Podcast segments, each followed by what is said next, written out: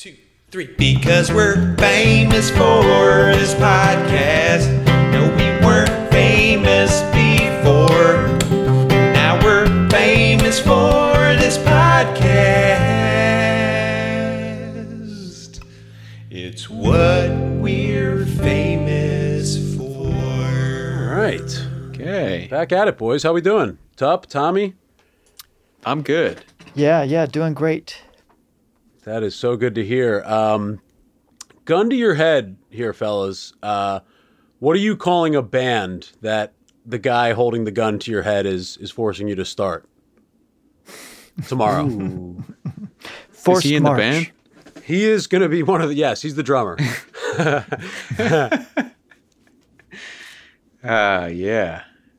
That's a good question. So it's just this guy just broke into my house, said we're starting a band. What's it called? Yeah. Kinda thing? Yep. You have 20 seconds for the band name. Now, what you do have a fair amount of time for is getting the, the fellas together, but the name is time sensitive. Okay, I still can I can recruit the other members of the band. It's, Minus just, this guy's got to be minus the drummer. this guy's the drummer. Yeah. Okay. Yeah. Um uh the Gun Brothers? The I Gun don't know. I think I would. I think I would be jammed up with the gun, and I would. Everything would have something to do with a gun. I think Everybody has a gun fastened to their instrument. everybody have gun tonight. Maybe would be aim for- Everybody, yeah. Carry your guns openly tonight. No, that's yeah. So sometimes art is just saying the wrong thing. Like guns are good, and it's just like a weird painting that says that, but it's like irony or something, right? Am I any good tree uh, art trees I'm barking up there? well, hang on. Before we get to that archery, I'd love to hear what Tommy's band name would be. If Yes, this guy please. breaks in. I, I, I blurted it out. I think Forced March would would do it Forced for March. me. You know, yeah. Okay. Forced What does that mean?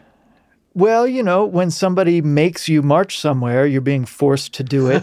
Oh, And- Trail of Tears. yeah, and he- here we are. Uh, you know, I'm gonna march. There's a gun to my head. We're in the band. You're my drummer. Oh, how did we miss Forced March? Man, we should have. Yeah, the imagine how different the podcast would be if we had heard Tommy say fourth March.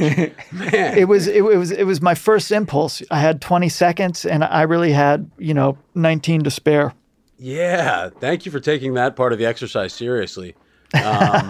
Does this guy? Does the drummer like have to hold the gun, uh, hold the entire band up the you know for the duration of that the band is there? Yeah, Like, gun or do you just eventually? You know, you eventually just all right? We're a band now. Like you don't have to keep holding the gun. Well, you don't have I- to keep pointing the gun at us while we play the shows. Right. The rest of the band's job is to like lull him into a false sense of we're, I like the band now. You get rid of the gun. Like I like writing songs with you. We're, we're band members. Okay, yeah. And then of course sneak out in the middle of the night. Change your identity, move to a different state or country. Because this guy sounds like he's pretty into us. Right. You know, Change the he's band not name just to gonna let uh, go. Marching under my own nobody else's control or whatever I, I I think the sad thing about this, which is I think reflects some other things that happen in life, but I think these people, like you guys said, everybody moves to a different place. What do you think the odds are that each one of them now holds a new person up at gunpoint and starts a band with them? Because I feel like that's just how the cycle of abuse goes. You know? right something somebody does something bad to you you it's your job to do the best you can not to do it to somebody else but we kind of get it if you do or we're, at least we're more sympathetic knowing where where you're coming from huh I think so. Plus, you already got this good band name, and you're in a new place by yourself. You don't know anybody. you don't want to put that yeah make that go to waste You know what? Maybe this is a reality show. It's it's a concept for the ah. band. You know, band at gunpoint. right. And and so after we break up, this is the, the former member's artistic vision. Right, I've got this idea for a band. I'm going to hold you all at gunpoint, and uh, then we're going to make music, and we'll see how that goes. right. All the guns transform into instruments Oh, yeah, when they play live, right? Everybody's got it. Everybody starts out holding each other at gunpoint. The only way they can. it's just a Mexican standoff. Is that? Are you? Yeah. It's a whatever standoff is allowed. You said.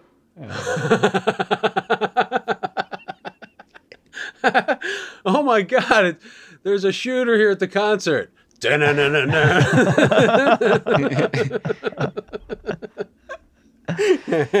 Ah, Everybody goes nuts when they start playing the music. Gunpoint. Everything there- important starts at gunpoint. it forces you to come up with answers. Makes your creativity run wild. Oh, art at gunpoint. What is next? The um, a while ago we were talking about the just how successful some of these Christian rock bands are, and yes. but what about like the gun community? Do they have? I know they have a few heroes, but like, yeah, what about like a band that plays like instruments that are shaped like big novelty guns and stuff like that? Uh, just be the be the band for the gun people. Work at the NRA conferences, Yeah. fundraisers. I'm sure there are fundraisers. Cause nobody's taking my gun. yeah, just all real over the top. Try as you might, you won't ever get it. Try as you might, you will not get. Yeah, I'm having I'm having trouble where to go Not next from on, my on cold dead hands. Maybe something like that. Yeah. Oh yes, and then there are like the slow guys in that genre, and then the rock guys, and they butt heads. The rock guys think the soft guys are are weak, and and the soft guys outright the the rockers. Maybe. Right. I, I think we can broaden our appeal if we um, also embrace Jesus and the guns. You know, that's Right. twice as Oh. many. There's a lot of crossover there, is what I'm saying. We all dress like Jesus, but then have the gun instruments you know, as the the gun shaped instruments, and we're all dressed like Jesus. All, Yeah. all four of us dressed like Jesus. You know, Right. us and whoever held us up to, at gunpoint in the first place to start the band. A song about Jesus making guns in his carpenter store. Ah, yeah. Made his own gun out of wood. They didn't have metal yet. Made it out of wood. Jesus the carpenter in the light of God. Built those guns. Yeah. Um, and the bullets too, right? We're gonna need wooden bullets here. right. Bullets, yeah. He made it out of the olive tree that looked over Watched him. over at- him. Yeah, the, the tree of Gethsemane. Oh, bent over him. Sorry. right. Bent him over? Right. No. The tree bent him over. Yeah. bent over him. Okay. Bent over him and watched him sadly pray. Um, I don't know. The knocked over chairs as a band. Yeah. Okay. Huh. That's good. The knocked over chairs. All, all songs about chairs and their different stages throughout history. Oh, okay. Ah. Sunrise. really letting you guys down with the explanation. Ah, I was in with the name. Um, a knocked over Yeah. chair seems like something has just happened here where, you know, passions were inflamed and, you know, some chairs got knocked over. right. Uh, a dispute amongst the band, among, amongst the one band, and this is the guy's new pro- new project. Yes, after we broke up from, uh, you know, uh, the Poisonous Snakes, I was in a really tough place, and I was trying to think of what my next move was creatively, and I was sitting in a room full of knocked over chairs from, you know, my band breaking up, and I said, you know, what better name than, uh, you know, the broken up band? No, the, the chairs. I, I feel like I'm I'm personally pretty coordinated, and I I'm not uh, I'm not the kind of guy to knock over a chair. I don't think. But hmm. I can tell you, I feel like the time that I would knock over chairs is if I just bought a new set of chairs. Then I would bring those chairs in, and and I'm, my question to you guys is going to be: Does this happen to you too, where you get something new, and then you just don't care about any of the old version of that stuff? So I would just knock over all the other chairs with the new chairs I just got. you know, just get these things out of my face. Yes. I think even if something Right. I like the new one. There's a little bit left in this one. I'll take the new one and I'll keep the old one a little longer than I need to, and then be like, oh right, there was a little bit left in this one, but. And then if the other one be, gets so low that that the old one becomes the new one again, I think that's where you really run into a few issues. Are we talking about getting low on newness? How are you using chairs? no, I just meant the old one of like a bottle of something almost like something that comes in a bottle and you, and you can see how far down it is uh, used up wise. Well, wait a minute, Pete. Are you telling me that you have a little bit of milk left and you get a new carton of milk and you're going to open the new one and drink it because you're not interested in the old one? You're not going to finish? Not milk specifically, but I would say like with let's go with uh, shampoo. I wasn't quite done. let's go with chairs for example. yeah, you're shampooing yourself in your chair. Um, no, but something like maybe shampoo, where like I, I I bought more knowing I'm down, and let's say it was a new type, like I had. Oh, uh, okay, sure. Well, that I, had, totally you know, understand. Suave, and now I'm uh, an Irish sp- Spring Bro. A Springer Mm-hmm. span- Spaniel is what we call ourselves. and and I'm like, oh well, let's. I'm excited to try the new one. I could just use up the old one, but it's if it were the exact same product and I was just repl- like getting more, I would use up the old one. But if it's like a new version, shinier toy, the shinier toy of of shampooetry. Well, yeah, I'm in. And then when you finish the new stuff, it's like the old stuff is new again. You're not used to it, you know. Right. So you've oh, okay. So it's kind of like right. Set aside a little bit of the end of each thing, and then by the time you're done with the new one, that'll be that can act as the new one. Yeah. One thing at a time. You know. Oh, I have like ten new things, but only a one-hit wonder version of them. That's good. There's there's something there, but there's something psychological about it that that's rubbing me the wrong way. It's it's starting to feel like fear of losing, you know, fear of anything oh. ending. I always want to have a tenth oh, of my shampoo left. You know why? Why not just use the shampoo? It comes, it goes. This is life, you know, onward. Oh, that Christian soldiers. Tommy, hearing hearing that, I think I'll never do it again. Right. That, I, I I can follow direction pretty well. um, does the marching band at football games still make sense? Did it ever? That's also very just as fair of a question. Um, cause yeah, I don't know, like the solo acoustic guy out there dancing and marching around at halftime. Did it start out like, uh, you know, as part of a thing that was going on at war or something like that? Where, because I'm trying to think where marching got into the mix. Okay, everybody's marching off to war, and there's a band playing, and then a sport breaks out. The buglers, right? They were they were there were guys assigned in war to play drums and stuff. Like, did they at least have Yeah. guns in case? I don't, unless the drums also shot bullets. I don't think they, They hit the drum, it explodes. It's like a suicide bomb. All right, yeah. send a guy into enemy territory playing the drum. Oh, that's kind of nice. Thank you. They sent a guy over to entertain us. Yeah, that's good. yeah, and I don't think there were a lot of those, but out there. But yeah, so I don't think so. I think those guys were just going in with the drum. They're just going in.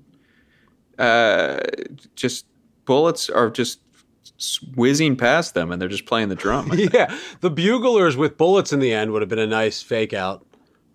And a Oh, good yeah. band name. yes. Yes, buglers with the buglerswiththebullets.com. Yeah. Probably not it- taken. No, I wouldn't think so. Not not in the movie Taken. Um, yeah. Okay. So I think right. You you go back and you make a comedy movie about the buglers in the war and how we're like, look, I'm sick of just being the bugler. Let's rig up our bugles to shoot weapons out. right.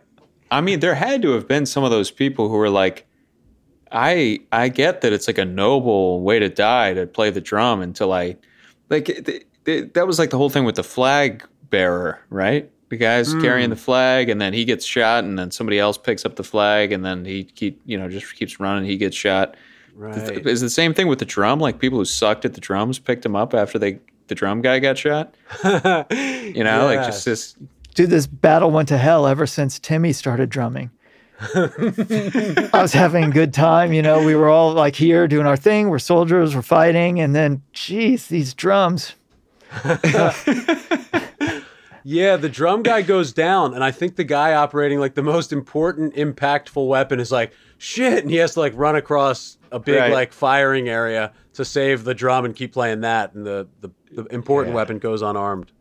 Unfortunately, yeah, because the drum is. How, how else do you know? Uh, you know, on what rhythm to shoot? I assume. hey, you're off. I just won us the war. I don't care. rules are rules.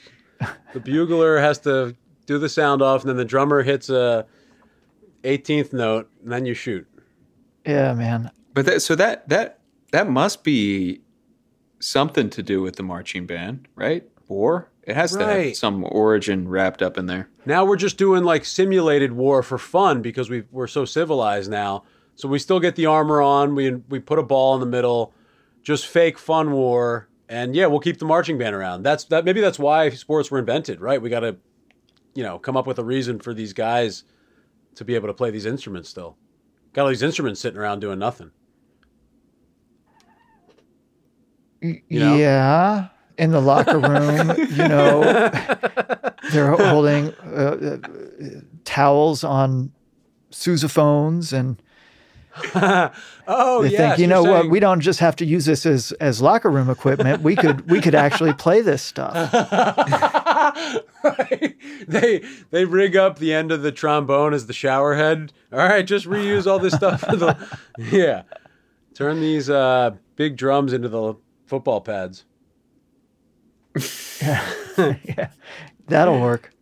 Tape these football pads to the guy. Um, all right, so yeah, marching bands. Maybe you, you know, I you know, for the sake of modernizing something and for the sake of trying weird things, I think the solo acoustic guy out there, like, and he can spin the guitar around, so he's got a little bit of a flagpole spinner aspect too. Marches around, kicks his legs forward, you know, playing.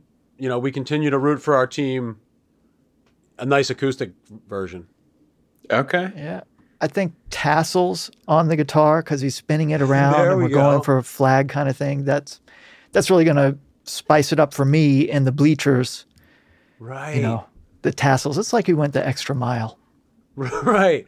What if you had the uh, the acoustic guy, and there's not there doesn't seem to be too much of this like more strategic band playing, but like you had the acoustic guy sing like a romantic song to the girlfriend of the quarterback of the other team. Oh yes. You know what I mean? Strategy. And yeah, to get the band more involved in the you know actual uh, chances of winning. Right, the psychology of the players, right. Hey, I can't do anything directly to them, but I can I can influence the people they love. Nobody said anything Yeah. about that. Right? I mean, they get these like, you know, pop singers to come and do like a private concert to the bachelorette and whoever she's dating on that episode. Like get the same thing like, "Oh, uh you know, Jason Mraz shows up and sings a song to uh, Giselle uh, at, at the Bills Bucs game. Yes, and get like a little information, like find out that she has a birthmark on her inner thigh, whatever, Yeah, and then yeah. have her sing about that fact. You know, Cause I got a birthmark on your thigh.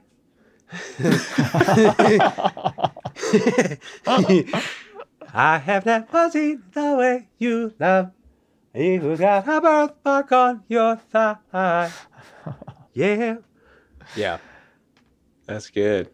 That was a Giselle impression. That was a that was an impression of Giselle singing to Jason Mraz. Because what he did was he started off and then she's so uh what is that, swooned? She's very swooned by all of it. And so he like he wins her over so much that she sings the second verse. So it's one of those like duets where like impromptu yeah. duets where she learns and he's like, Come on, join me, Giselle. And she goes. I have a birthmark on my thigh. I don't know. I'm not sure how she sings, but I wanted to try to do uh, my finest guess. yeah, My finest guess. We've never heard this person talk. They're not a public figure. Uh, for 200 points, your best uh, impression. Best guess. yeah. Game Are you show. saying? Okay, g- a game show, not the one that, not the one that we have to participate in. no, heavens no. Okay. so you Heavens just have to. I- imitate anybody you know, and then they're gonna like call that person or FaceTime with them, and we're gonna see like, did was it a good imitation? Right. That's really good. That's great. I thought that's Like- what you meant. Oh, see, I think it's got to be like a near celebrity. So like a somebody who is in the public eye, but we've never really heard them talk. a Like, director, um, like a famous director who doesn't do interviews. yes. Uh, I was gonna say like Schindler from Schindler's List, but he talks throughout the whole thing. I think so. No, not him. The Um, list, maybe.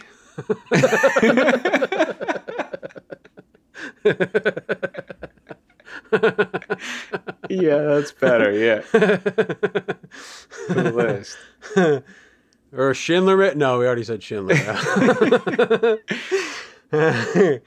Yeah, maybe a different topic altogether. A different. I, I don't know. I do, oh, well, no, maybe we should stick with Schindler's List. Um, yeah.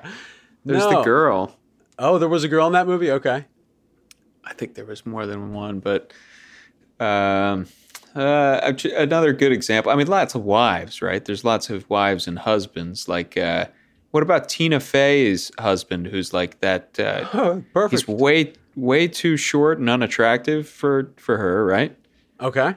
He's like five foot four, and like it looks like there's something wrong with him. Uh, Not that there's I'm anything not- wrong with I'm that. laugh- no, of course not. And I was just laughing at Pete's reaction, not not at uh, at whatever misfortune has befallen him. Oh yes, and I, I was, yeah, I was laughing at something totally different. Um, I know. Yeah, yeah. That's why I thought it was so funny. I, I'm lost in the That. problem we're trying to solve about this game show. Like, are we saying that each week there's going to be Tina Fey's husband, and then next week it'll be He's the some host of the chef? show. and- Yeah. Yes. Yes. Yes. But I mean, there's I one think person each- we have to imitate each week. That's the idea. Well, no. I mean, it could be multiple on the show. Like Tina it's- Fey hosts the different show.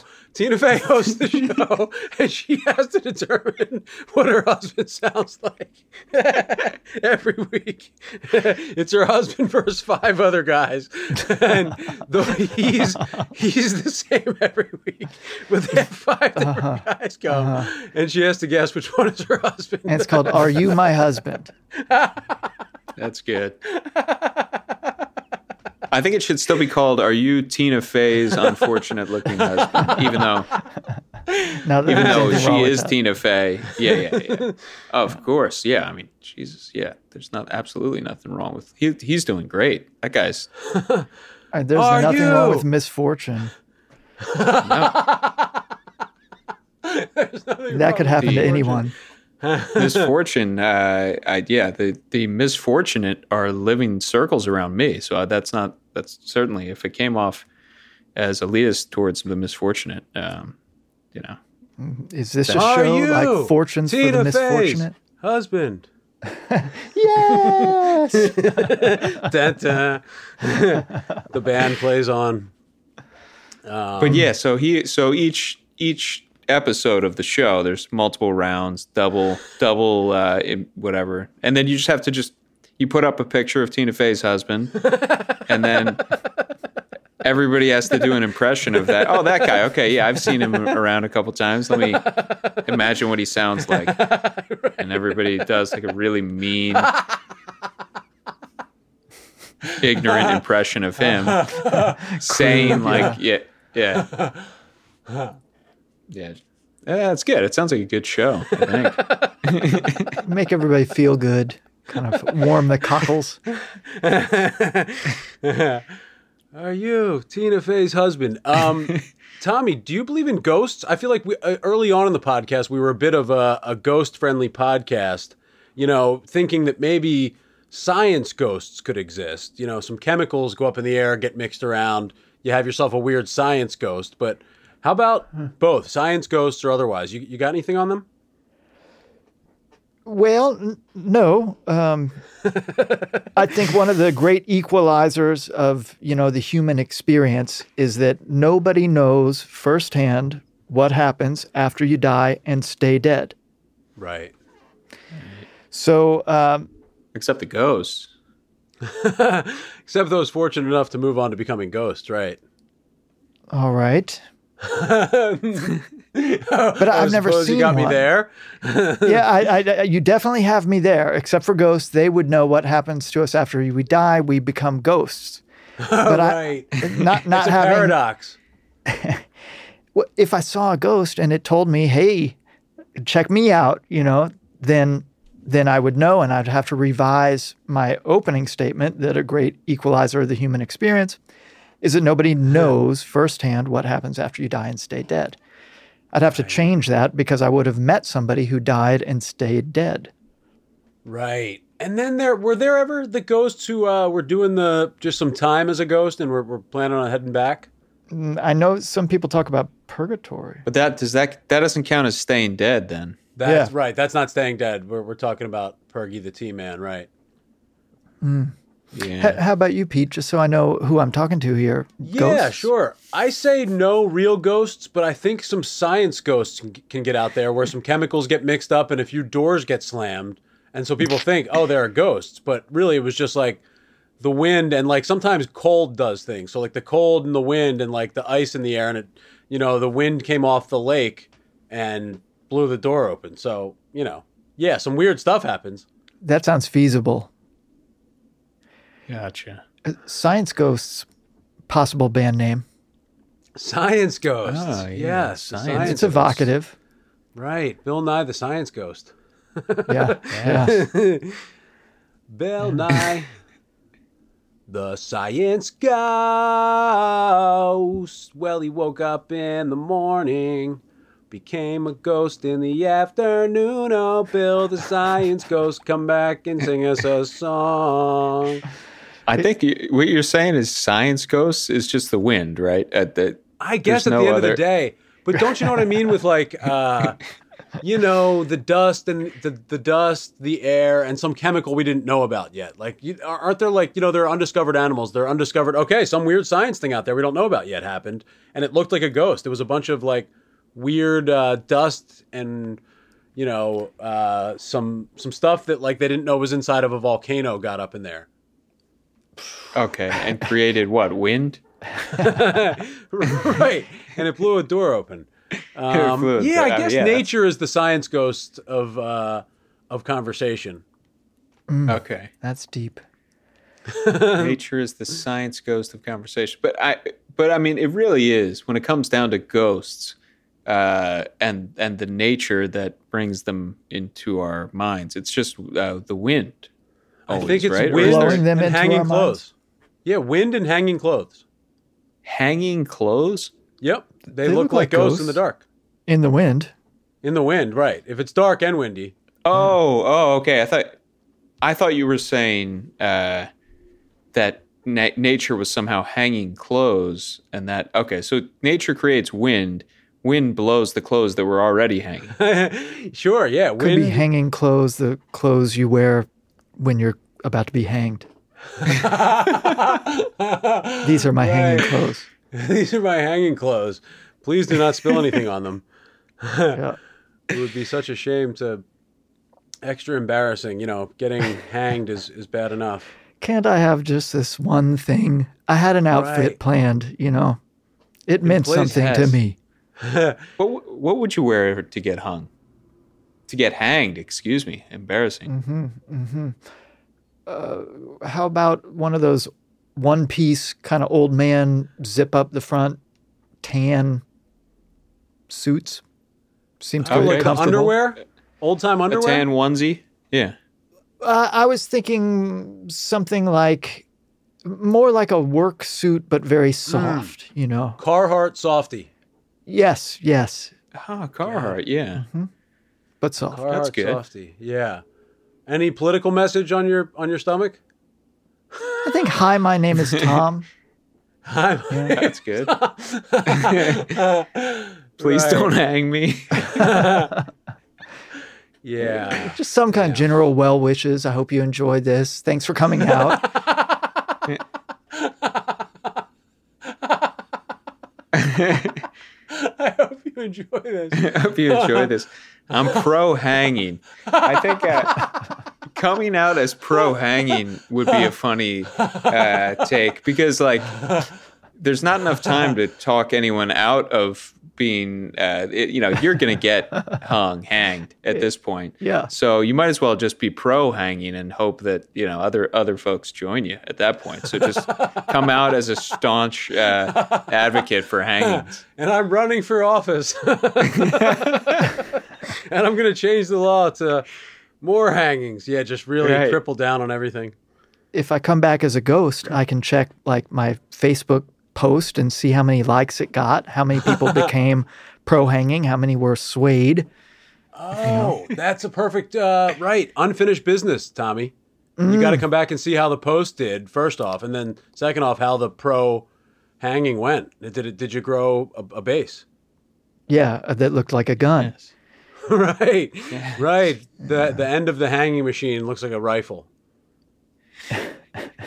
The hanging machine. What, what, what would you wear, Pete, to your uh, to your hanging? Um, I guess yeah. I guess boat shoe Crocs and uh, orange shorts and a uh, comfortable clean hoodie. okay, you just want to be quintessentially you. Yeah, I guess so. Right. Oh, remember he was the only guy we ever saw to wear those boat shoe Crocs. What a nice guy. Okay, yeah, that's good. He sang really good, high voice, nice falsetto. Oh, that would be nice of him to throw into. I, I choke out right when that part comes, and I never get to hear it. Ah, man. Only get to hear credit for the Crocs, and, and I, you know, yeah. Ugh. Talk about your all time backfires. What about you, Tup? Um, uh, man, yeah, I think it's the, exact same thing. Just hope that I get hung right before you and wear the, uh, the crack boat shoes and just have everybody associate that stuff with me. oh, and then I look like a copycat. That's a nice practical joke on the way out. That's very nice. Yeah. This oh, there's the oh this guy just biting off the boat shoe, biting off the croc boat shoes. This big Right. guy. Why could they Yeah. couldn't let the little guy have that? Mm. Totally unoriginal. Don't hang him. Torture him. it saved your life. Yeah, it saves my life. I go on to become a a pro um, torture advocate instead of hanging. no, my God. It's what we're famous for. All right, Okay. traveling on down the uh, the highway to uh, hell. Highway. Where else? Where else from songs do the highways go? The danger zone. Highway to the danger zone. Thank you. Yeah. Brings us to a theme right up top here. Danger, fellas. It's out there. What are you doing every day to to make sure you stay away from danger? Carrying any weapons around? Hey, look, it's uh, New York City. You got to put a little uh, sharp edge on your keychain here, fellas. No.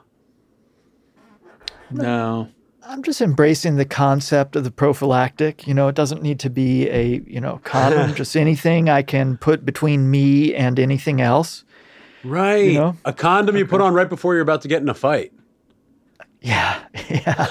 hold, hold on. Hold on. Let me just get this on my head and on my hands. Right, the condom street fighter becomes a YouTube sensation. he very politely asks before he just goes and you know picks a fight with some guy at the bar. Hold on a sec here, man, and then people start. It catches on. Like he he has to go through a growing phase of you know getting his ass kicked, but he it goes to where people like, oh, you're the condom fight guy, and then people have like really you know like good natured sparring matches with him at the bar, and they like talk about life, and you know they upload the clips of the conversation onto YouTube.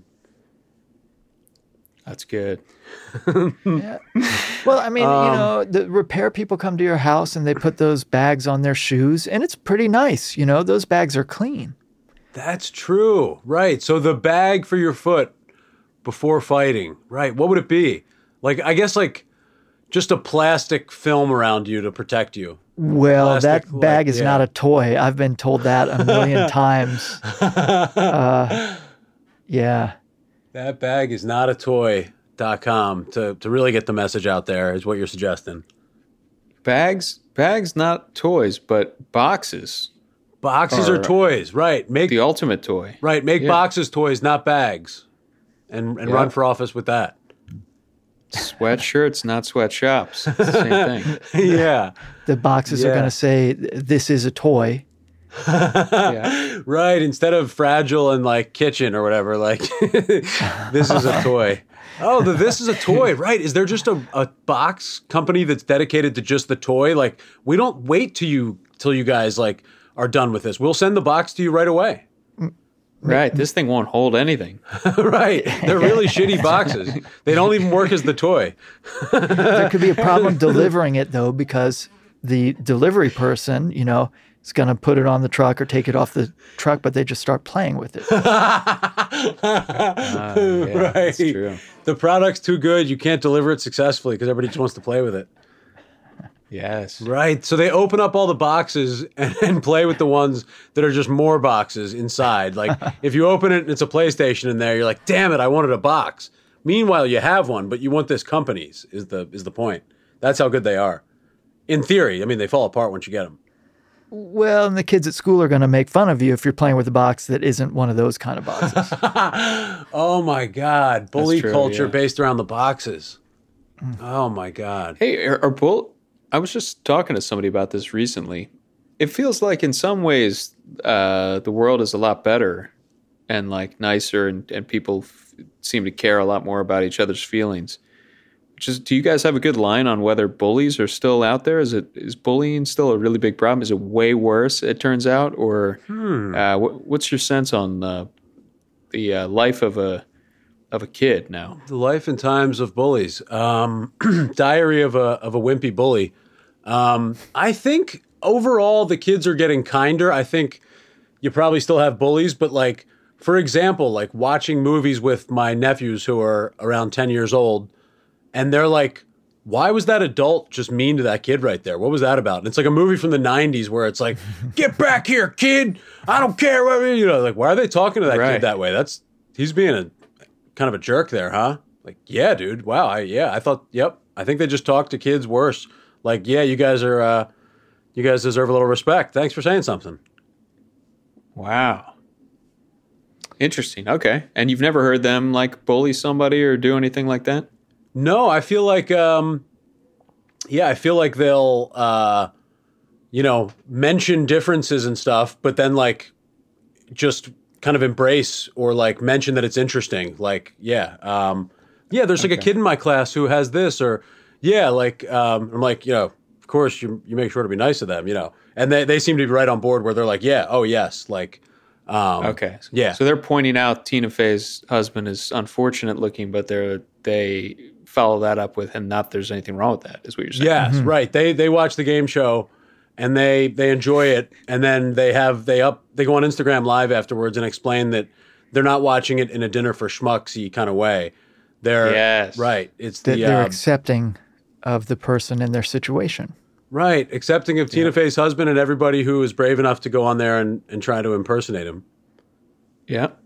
Okay, gotcha. So Yeah. in general, but uh, okay, that's what I picture too. Is that in person, impersonators, um, in person, kids are nicer to each other. But then, do they just go home and on the internet they're way way meaner?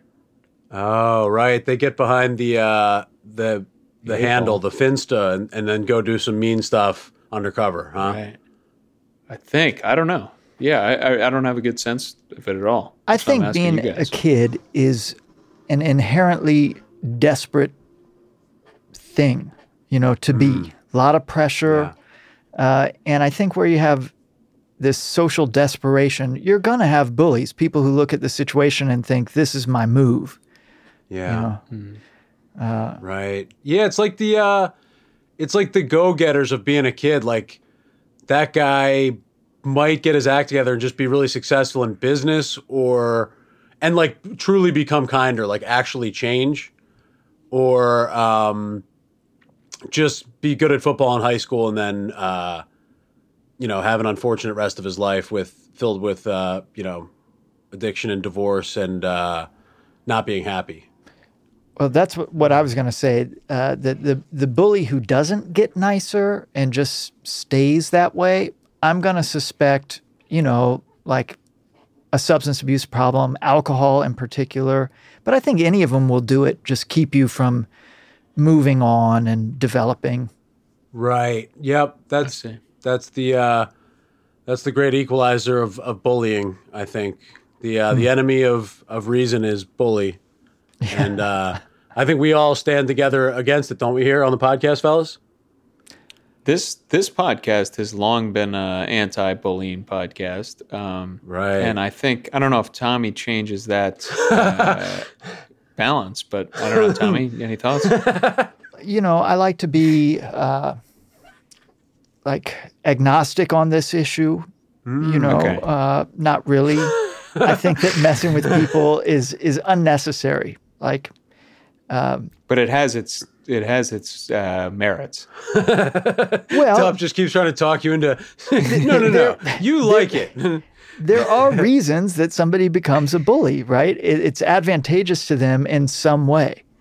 right. Okay. So it's it's hard for me to just, you know, yeah, I feel bad for the victims of bullies. I've probably been bullied a little bit, didn't like it. okay. Maybe there are people who think I bullied them. You know, sometimes things are misunderstandings. You know, you're teasing somebody and you think they like being teased. And then years later they tell you, you know what? I didn't like that. Yeah. Right. And you keep going back and forth. Are you sure? It seemed like we were having Yeah, a good because I have this video where you're saying how much you loved it. You're right.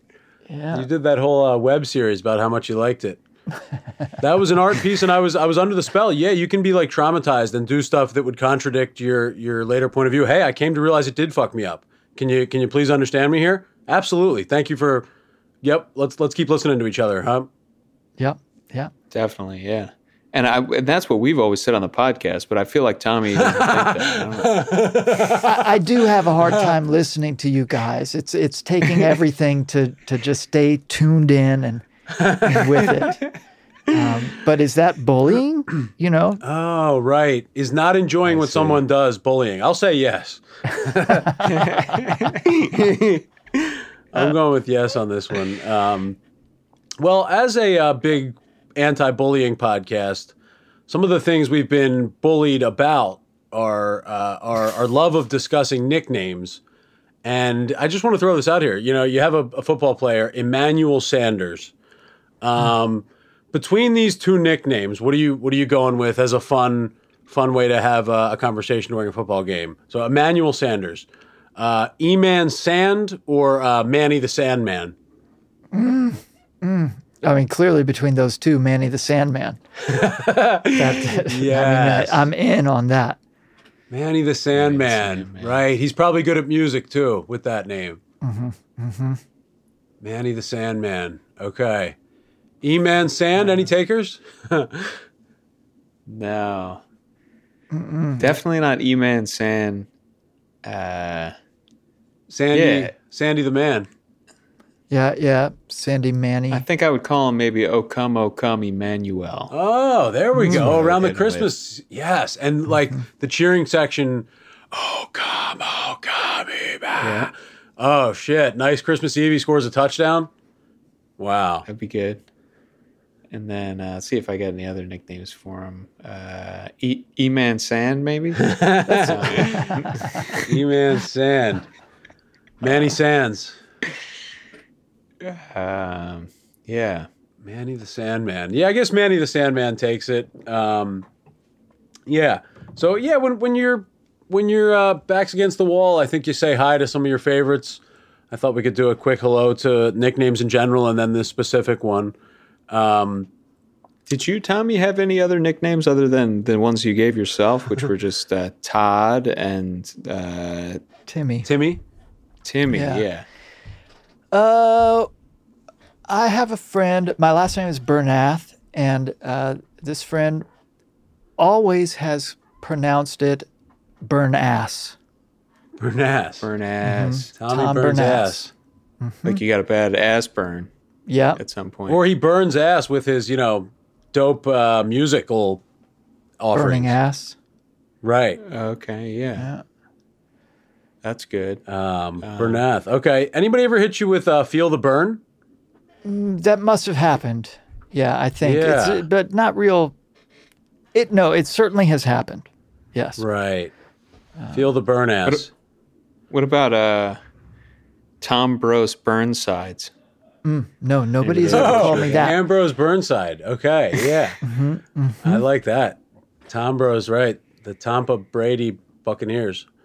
um I'm an uncle, Yeah. and that makes me Uncle Tom. Okay. Ah, okay, that's Which- good. Oh. Yeah, so that I have that going for me. Interesting. Okay. I got a, a little Mothman prophecies uh, action my way. I guess That's that was good. the, the feel the burn of, of Muth. Yeah, Mothman prophecies. That's good. Is that what? What is that? A series of uh, a series of uh, Words? movies about a series of words in order that um, intended to convey meaning. What was that? Nick Cage? Nick Cage, and he went into like a sandy pharaoh's pit and tried to retrieve some gold. Okay, That sounds really good. Have you seen that one, Tommy? Mm, no, kind of a mummy version of uh, of American Treasure or whatever. It's Yes, I think it's uh, I think it's American Gladiator meets or no, not American Gladiator. American uh, Gothic. Oh yeah, American Gothic meets Indiana Jones. No, Indiana Jones. I think there were a few sandy pits as well. For So you go into you go down into one of those, and uh, Nicolas Cage has a little trouble finding it, and uh, the prophecy is down here. I know it's somewhere. No, I think that's that's Owen Wilson. That was The Mothman prophecy has to be down here. Um, but Nick Cage isn't far off. I think I think the guy who teaches the Nick Cage impression class could also get a little work as the uh, Owen Wilson guy as well. I think uh, Nick Cage winds up sounding a lot more like Keanu Reeves. He's kind of like a, whoa, like uh, you know that kind of. We believe in you, G baby. I used to eat their good noodles. Okay, right. Oh yeah, Good Keanu. Noodles is a good name for a band. Good yeah, noodles, and, and they, right. most noodles are at least pretty good. You know, if you like noodles at all, are you going to find a noodle you don't like? Right. You know, only the hard, uh, the hardened souls of of the ramen noodles. I think if you can't quite get them done correctly, and you throw in the towel, and you're just like, well, I'll just like eat them. Fuck, this sucks. You know, it's just like the water didn't get hot enough, and I'm lazy. God damn it. Yeah, eating uh, ramen in cold water like it's breakfast cereal. there's, uh, you know, there's probably a better way to have approached that meal. Yeah. But who am Oh, I to judge? which, yeah, putting putting a little milk in the ramen. That's out there already, huh? I'm not. I'm not reinventing the ramen wheel here. I think if, if you can put it in ramen, it's been put in ramen. You know, if it will fit in a pot, somebody has done it. Ramen Williams. oh, putting milk in my ramen. Oh. oh, little ramen in the milk. Milk ramen. Oh. Hey, come back. Milk. Get back here. Ramen. Oh. Uh,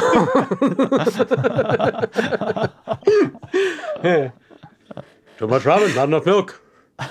Um, get back here! The milk's running away from. the milk's running away. Oh, there it goes down the hallway. Come back here, milk. Um, um, You do want to time it out so that you have enough ramen in your last bite. You don't just want to eat that ramen milk by itself, you know. So Oh, a lot of times I have to open a second packet if I didn't time it out right. Oh, right. It's a case of you can actually add more cake to the sugar. Right. The the old saying, you can you can always add more sugar to the cake later. Actually, if you add too much, you can just add more cake too. You're, you're Yeah. saying just add more ramen in this case. The sugar metaphor doesn't work out here. It works well enough. I mean, it's a metaphor. Metaphors are compare something. They don't say these things are exactly the same. okay. So they compare them and say how different they are. Yeah. Well, we say it's like, it's similar to. Right. It's like in that they're po- oh that could be right the opposite metaphor where they are so polar opposite that you could almost say they're the exactly this they are exactly the same.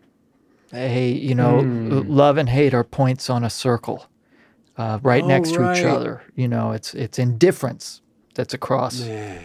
Yeah. So think about that. Oh, yeah. that is a nice circle.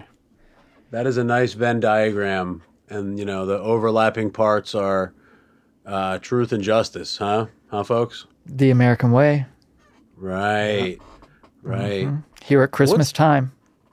Yeah, the American way at Christmas time. You know, put the guys outside with the Santa outfits and and get uh, donations and, and give out Tootsie Rolls. Am I am I confusing a few different holiday traditions here? That sounds like Halloween. yeah, it sure does.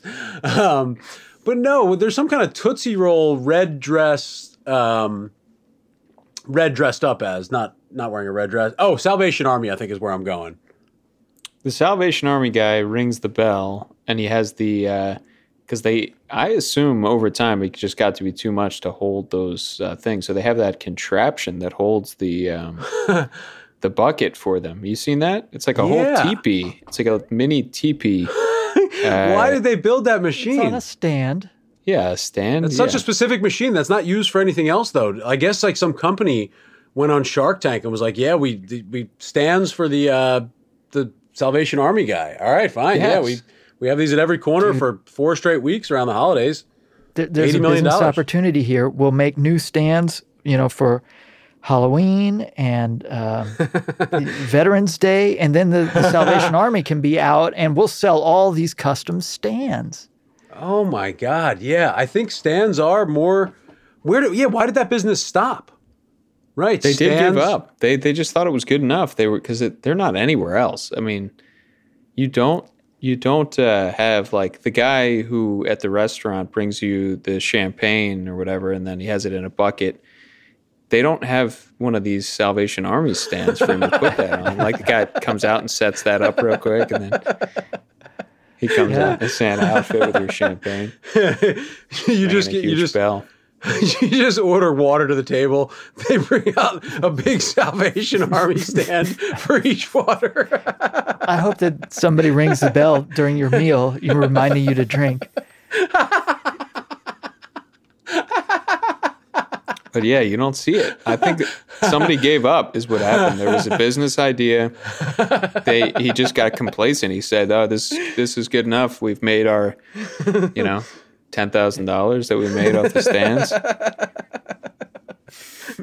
in, in business, if you're not growing, you're dying, you know? So I, I really, we started with the American way, and let me tell you, this ain't it. Man, Yeah. The, are the- not the. Christmas stands were a hit. What about Secretary's Day? your appetizers are ready. A bunch of guys assembling new Salvation Army stands. Yeah. In the interview, well, have you assembled custom stands before? You've never done the Secretary's Day one. Mm. Well, we'll be in touch.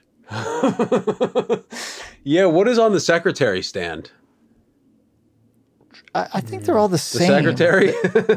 It's going to be to our benefit if if all the stands are really the same. We just put them in different boxes. right. right. And the yeah, and you here's what you do for Secretary's Day, like four of the stands you can like hook together to make like a thing that the secretary sits in. like a swing, a secretary swing. Yes. a secretary swing. You're really going to like this. Teams of people out teaching the seminar on how to like convert the machines into the secretary swing. Man, this is some good job creation. Oh yeah. Man. The land of opportunity. Think of all the hmm. consulting, yeah, of like how many stands should we get? I don't know. Hire a team of people to figure that out. I mean, at the very least, you should try to expand within the Salvation Army thing. So, like, he he's he's holding the bell himself now. Why not a stand for the bell as well? You know, It just rocks. You know, maybe it's on a crank and you're just cranking. You're having some other guy there cranking that to ring the bell. Maybe a monkey. I mean, there's the, like organ grinders. They've been trained for this. That's true. That's true. But yeah, in the spirit of job creation, two or three guys I would prefer. yeah, that's well, you're right. going to need ten or eleven guys to set up the stands. I would think. So. Then you don't want to send them home. So Maybe a troop of Boy Scouts. Right. They could each right. Part of like the merit badge is to assemble Mm-hmm. a successful Salvation Army stand, right? Because I think some of it was like right, pump up a bike tire, assemble a Salvation Army stand, right? Mm-hmm. Yeah. Change, you know, learn how to cut a cut poison out of a wound. And those could be the same guys who do the donating too. Just get rid of, you know, take care of all of it. Wow. It's kind of a self-sustaining economy at that point for the salvation. They get paid right at the end. They have to just show up the next morning and put that money in. That's the starting money for the next day. Yeah. Oh man, yeah, the singing uh, Salvation Army guy maybe. Like, look, okay, you could have you could have had the regular guy, yeah, show up every day and do your job. That's fine. We respect that. This guy took it a step further. He's got the uh, PA equipment out there. He's singing some songs, and he keeps that money. And what half of that money goes to the Salvation Army? He gets the pocket the other half.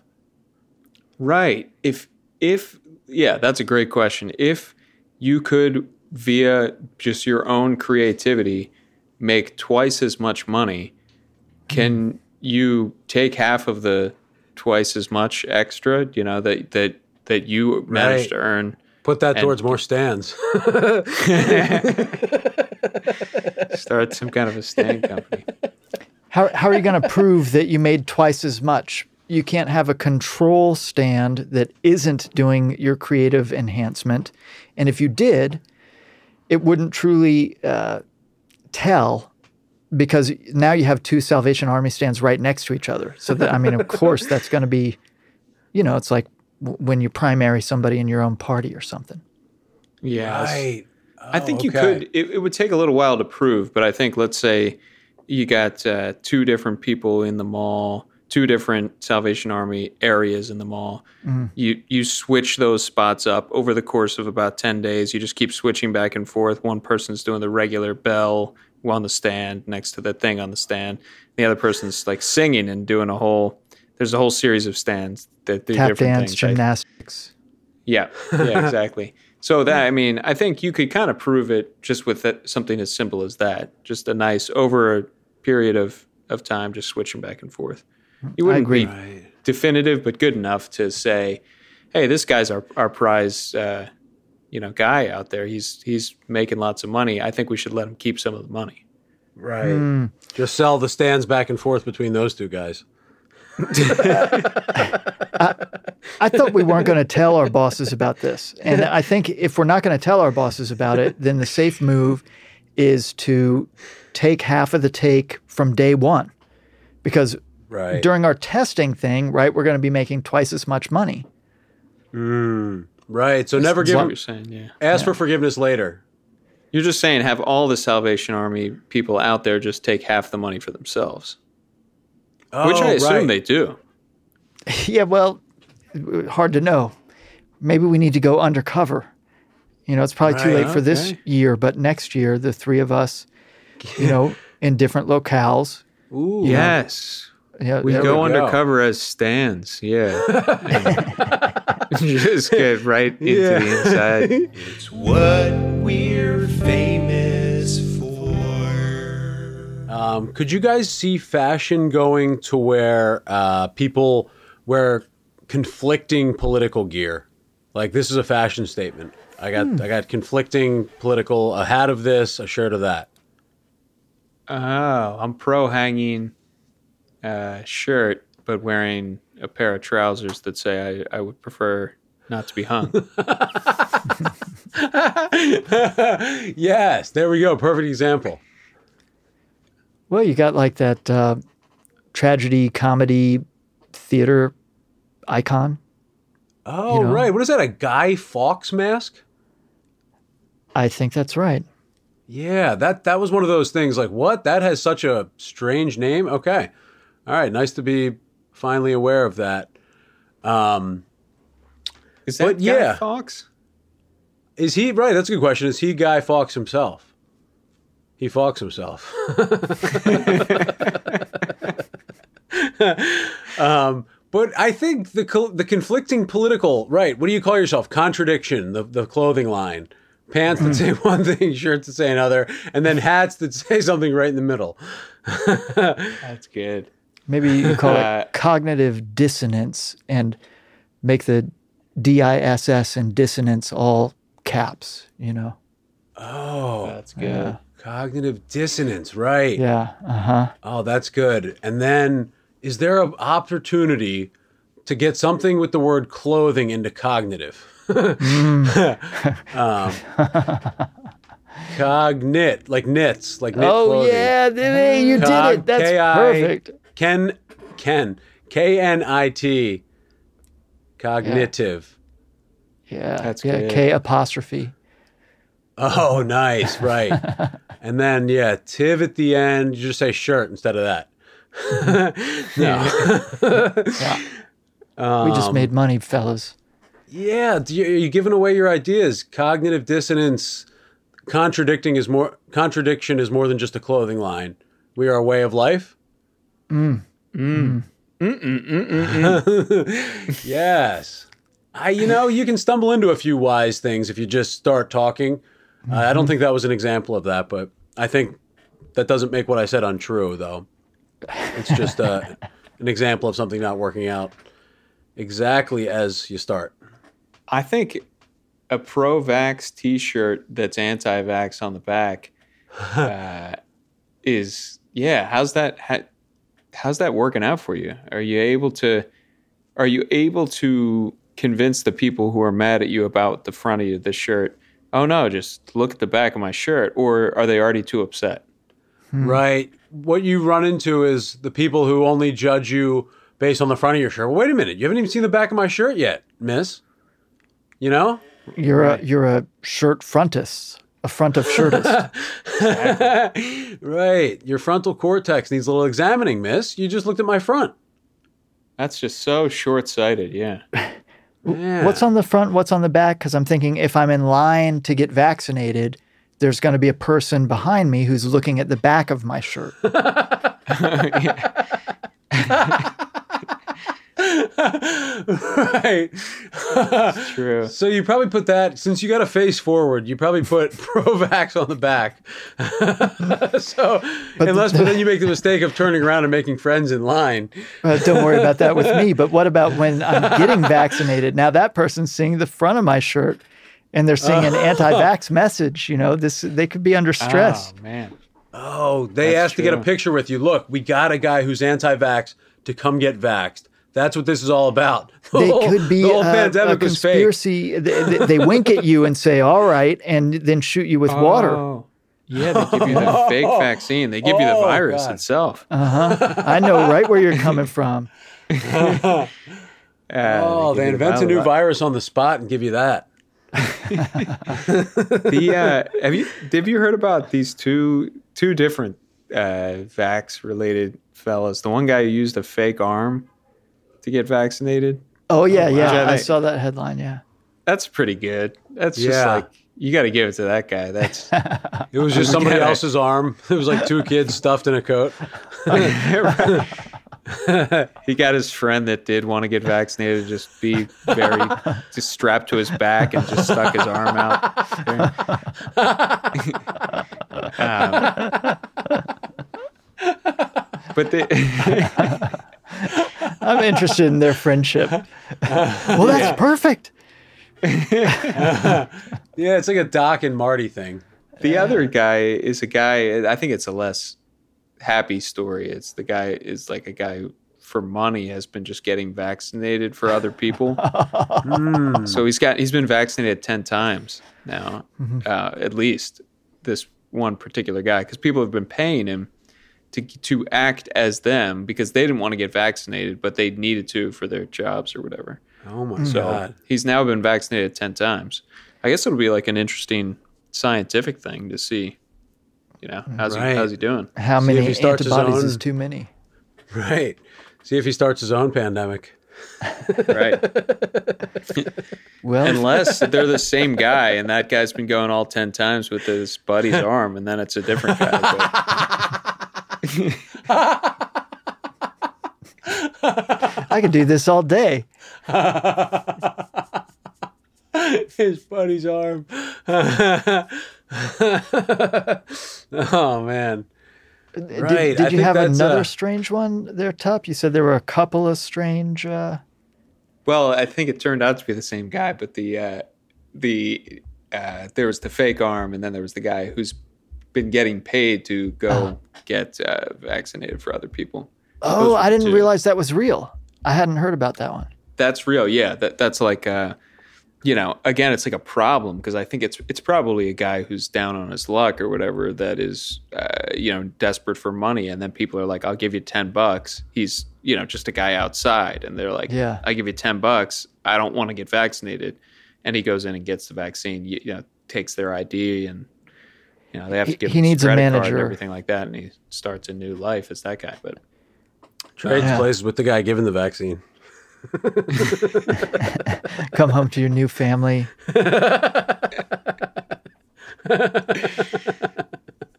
I got keep- vaccinated. keep-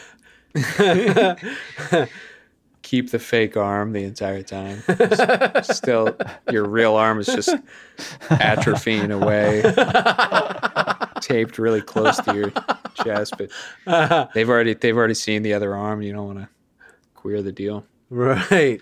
And then I think, yeah, you capitalize off your fame from being the guy who got vaccinated so many times and, you know, parlay it into a new career as as a uh, as the vaccine hunter or, or yeah, whatever. Influencer. Right. Influence the newest vaccine. Yeah. Man. You guys ever think that you have a vaccine idea or anything? I uh I thought that um the closest I ever came to a vaccine was uh go to the ocean with poison ivy on your arm, scratch open the wounds and and stay in the ocean for a little while. I think that's the closest I've been to a, a vaccine. And that did that work? Yeah, if you're spending the week there and you're going to be in the beach in the salt water every day, and then uh, yeah, stay in there for long, long swims, I think you'll be in good shape. But you know, uh, the cosine or not cosine, the uh, footnote of I, I don't know what I'm talking about, and don't anyone listen to me. Right. Weird. We this podcast does not give uh, advice of any kind. Right. Have you guys seen the? Uh, you guys are familiar with birds aren't real? Tommy, that's something you would know about. I, I I I have a little bit. I I don't understand what it is, but I was working with a young band, and I believe they kicked a member of their band out because he was screaming "Birds aren't real" during their set, and they were embarrassed. Wow. Yeah. And are you familiar, Pete?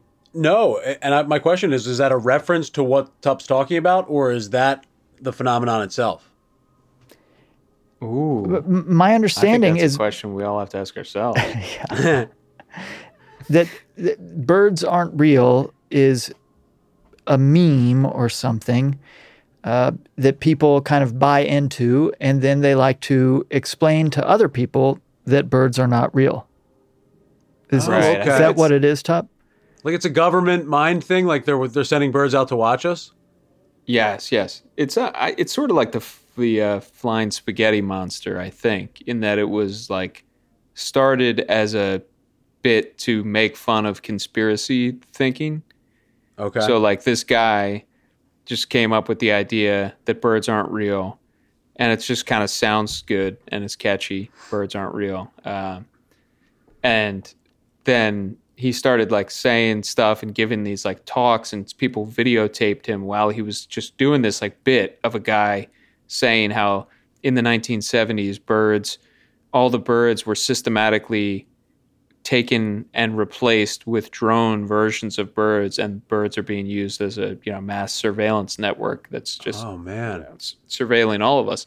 But he was just completely dicking around uh, but then like it just started to blow up. Like people started to it's sort of like the kevin federline fan club half the people in it probably actually think it's true and the other half think that it's funny and uh, Right. right. and uh, so yeah, and that guy's just like rich off of birds aren't real. Right. know, so he just- he had to start to make it come true. He had to really start replacing all the birds. He was like, "Well, shit."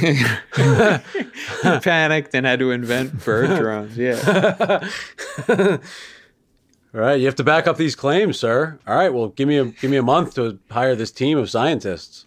Yeah.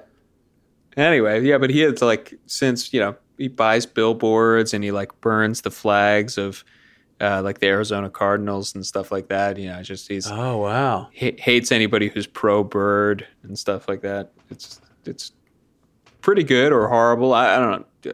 I don't even Yeah. know what opinions Seems are. like a anymore, harmless. Uh, seems like a harmless bit. But then you what? Are, right? Are you like responsible for people who really believe that and then go on to a career of just not believing obvious shit? right. I don't know. If Yeah, you want to hedge like- against that, maybe you wear some clothing that says that you're anti-bird and pro-bird. oh my god, yes. Oh, that's perfect. I think that's what those are great strategies for clothing companies. Get involved in these like sarcastic bit causes and like team up hmm. your merch and put it in line with the merch line for any sarcastic cause. The birds aren't real clothing line. Okay, we made 10 million off that. Sold it to mm-hmm. to birds are real. Yes. And mm-hmm. uh, you know, we keep going back and just selling each other the the merch. Coke, Pepsi, I like them both. I hate them both. You know, Right. this could all be on the on the same shirt. Man. And then what? Coke shirt. Yeah, Coke and Pepsi do a Super Bowl commercial together with uh, like responding to the bit, and you know the rest can be figured out later. But I think that as a blanket idea is not is not too bad and possibly worth saying. Could have like a bird spokesman for Coke Oh, and Pepsi, or two birds talking to each other, Heckle and Jeckle style. Right, two birds, one cup.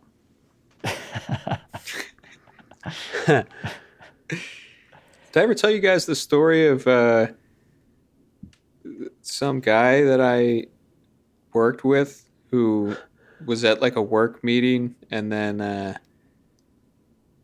brought up two girls, one cup? Like it was, he was at the, this table with a bunch of executives and they were talking about a, a project that was just being launched or whatever and then they were supposed to all go around and say like kind of like a post mortem like you know what what went right and what went wrong with the project. And he he panicked and couldn't think of anything to say and he tried to make a joke about two girls one cup thinking that it was a reference that everybody would get. Um, but nobody got it at the table. Nobody got the reference at all.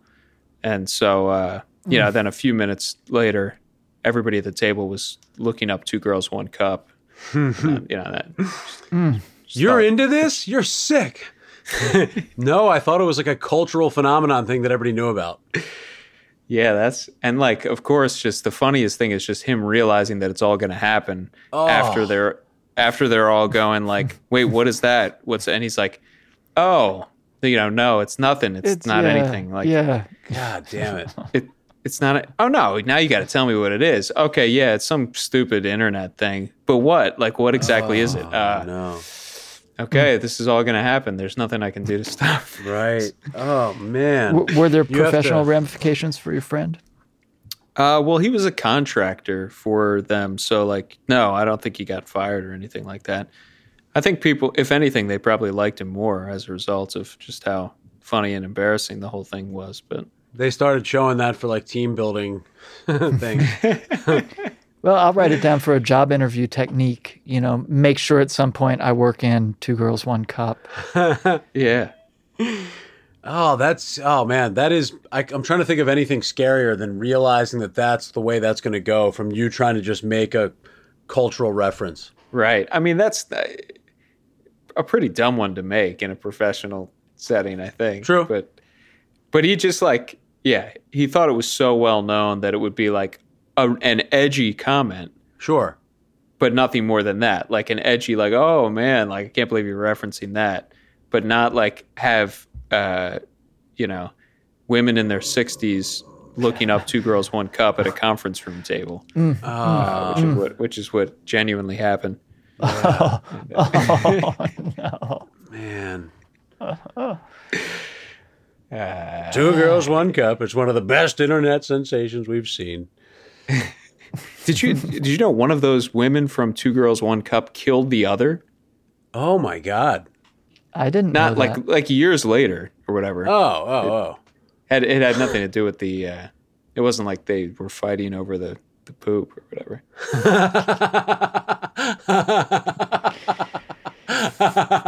These partnerships, you know, like any other relationship, it takes maintenance.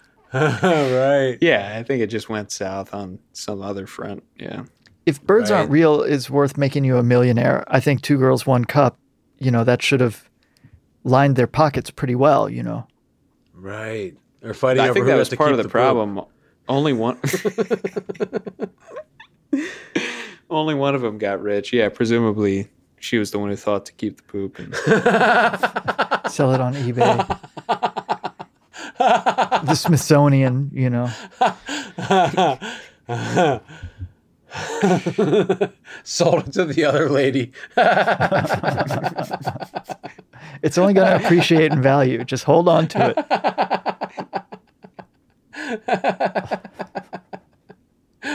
it. yeah, she sold it to the other lady and then killed her. I wonder if the Salvation Army guy would take it. You know, well, I don't have any change, but I do have the actual poop from Two Girls One Cup. they start distributing, yeah, the poop from that into the different stands. Made with real poop from two girls, one cup. People pay twice as much. That's a nice. Uh, there are 50 people in in the 50 rappers in the United States named celebration. Like, how many fake two girls one cup poop salesmen are there? Like, if you start looking on the internet, the actual buy the actual poop from two girls one cup. How many how many websites can you find where you can do that? Well, I think we're going to need to look at eBay, you know, uh, completed listings, and uh, probably Amazon. That's where I would go with my fake Two Girls One Cup poop business.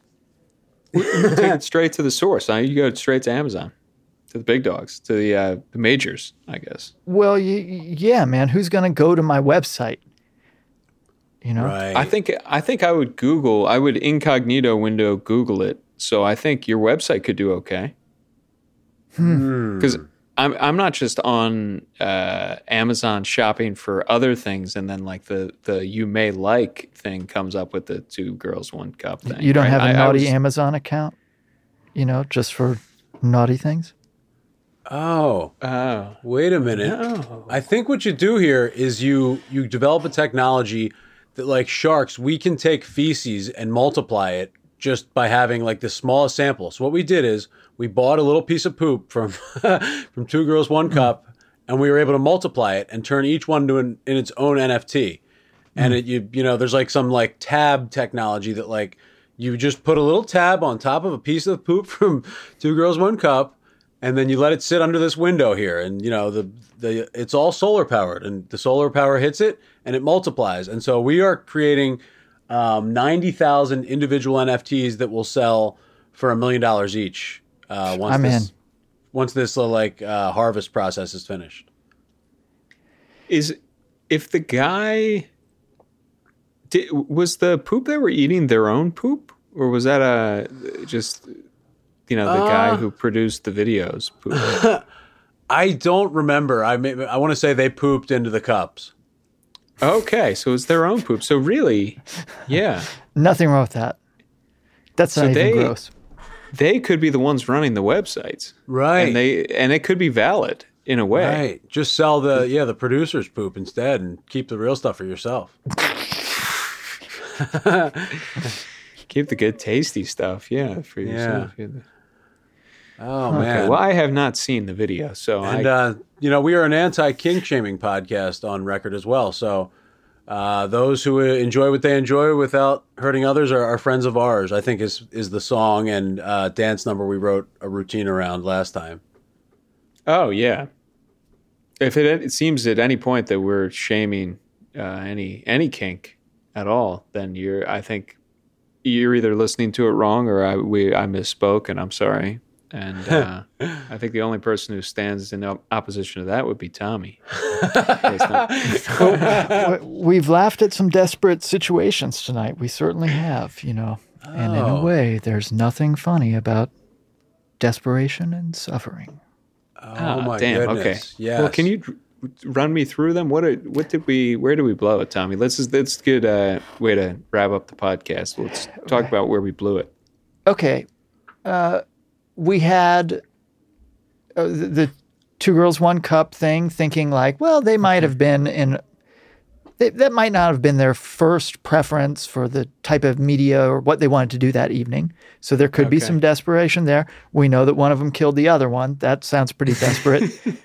Right. But we also had the desperate guy with the fake arm who uh, was going to uh, take your vaccine for 10 bucks, which doesn't seem like nearly enough. If, if birds are uh, not real as millions, then I think taking somebody's vaccine could, you know, 50 bucks, 50 100 bucks. Yeah, Right. I agree. You Yeah. sub out the arms.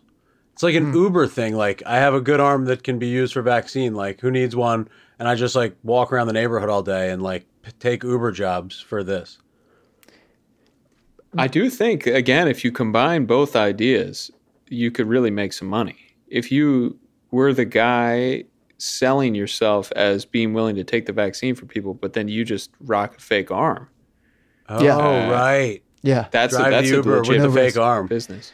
We we also though had the idea that maybe the the fake vaccine uh, taker, the, the you know the imposter, is going to inherit the other guy's job, family, living situation, and we've got to uh, kind of presume that that's going to be an upgrade for him because let's look what he was doing. Right, he was hanging out at the vaccine center. Right. But anyway, we laughed at him. Uh, we laughed at a guy with a funny name last time who had a a blade for a leg. You know, there's all the oh, blade Oski leg the Piss Man. people. Yes. Dear friend of the podcast. Yeah. Yeah. O come, O come, Emmanuel Pistorius. Yes. right. The great Jewish pilgrim. um. Oh yeah. Well, what a blast, Tommy. Thanks for doing it, man. Hey, my pleasure. Thanks a lot. Always fun to talk with you guys. Absolutely. Yeah, real great having you on. Got to get you on to uh, play some music soon. I'm in. Stay tuned for that. yeah, Yeah, that would be it. quite a hoot. That would be awesome. Yeah. It's what we're famous